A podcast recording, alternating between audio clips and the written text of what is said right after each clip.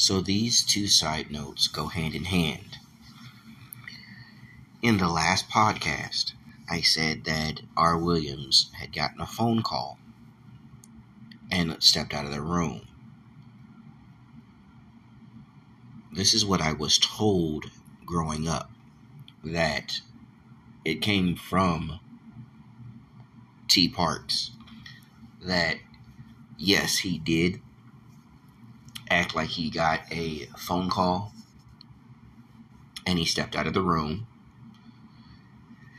Once it had been quite a bit of time, T. Parks did realize that he was no longer in the hospital and ended up having to figure out where he was. She tried calling him and it went straight to voicemail after going from voicemail, it then indicated that his phone had been disconnected. She had made phone calls to try to get a way home.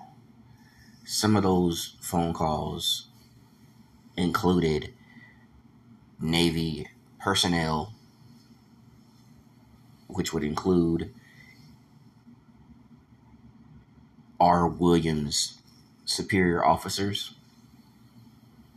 And then she also made a phone call to her parents who lived in Ohio, which, if you remember, at this time she still lived in North Carolina. I'm not sure if parents sent her money to get home or if the Navy personnel took her home. But someone took her home from the hospital.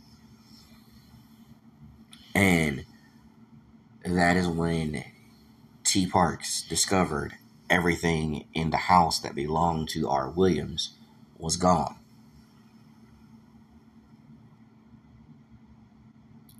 She also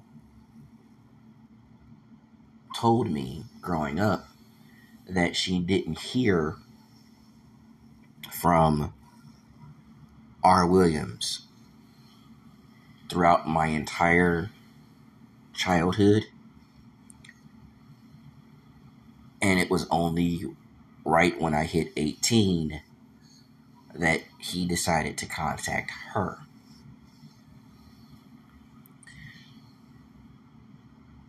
However, there were packages that would get delivered to her when I was an infant that were baby clothes or different things that a baby would need that she assumed came from R. Williams, but it had no return address. It just had her current address. So where it looked like he was taking care of his child on a somewhat consistent basis. He wasn't there physically for his own child.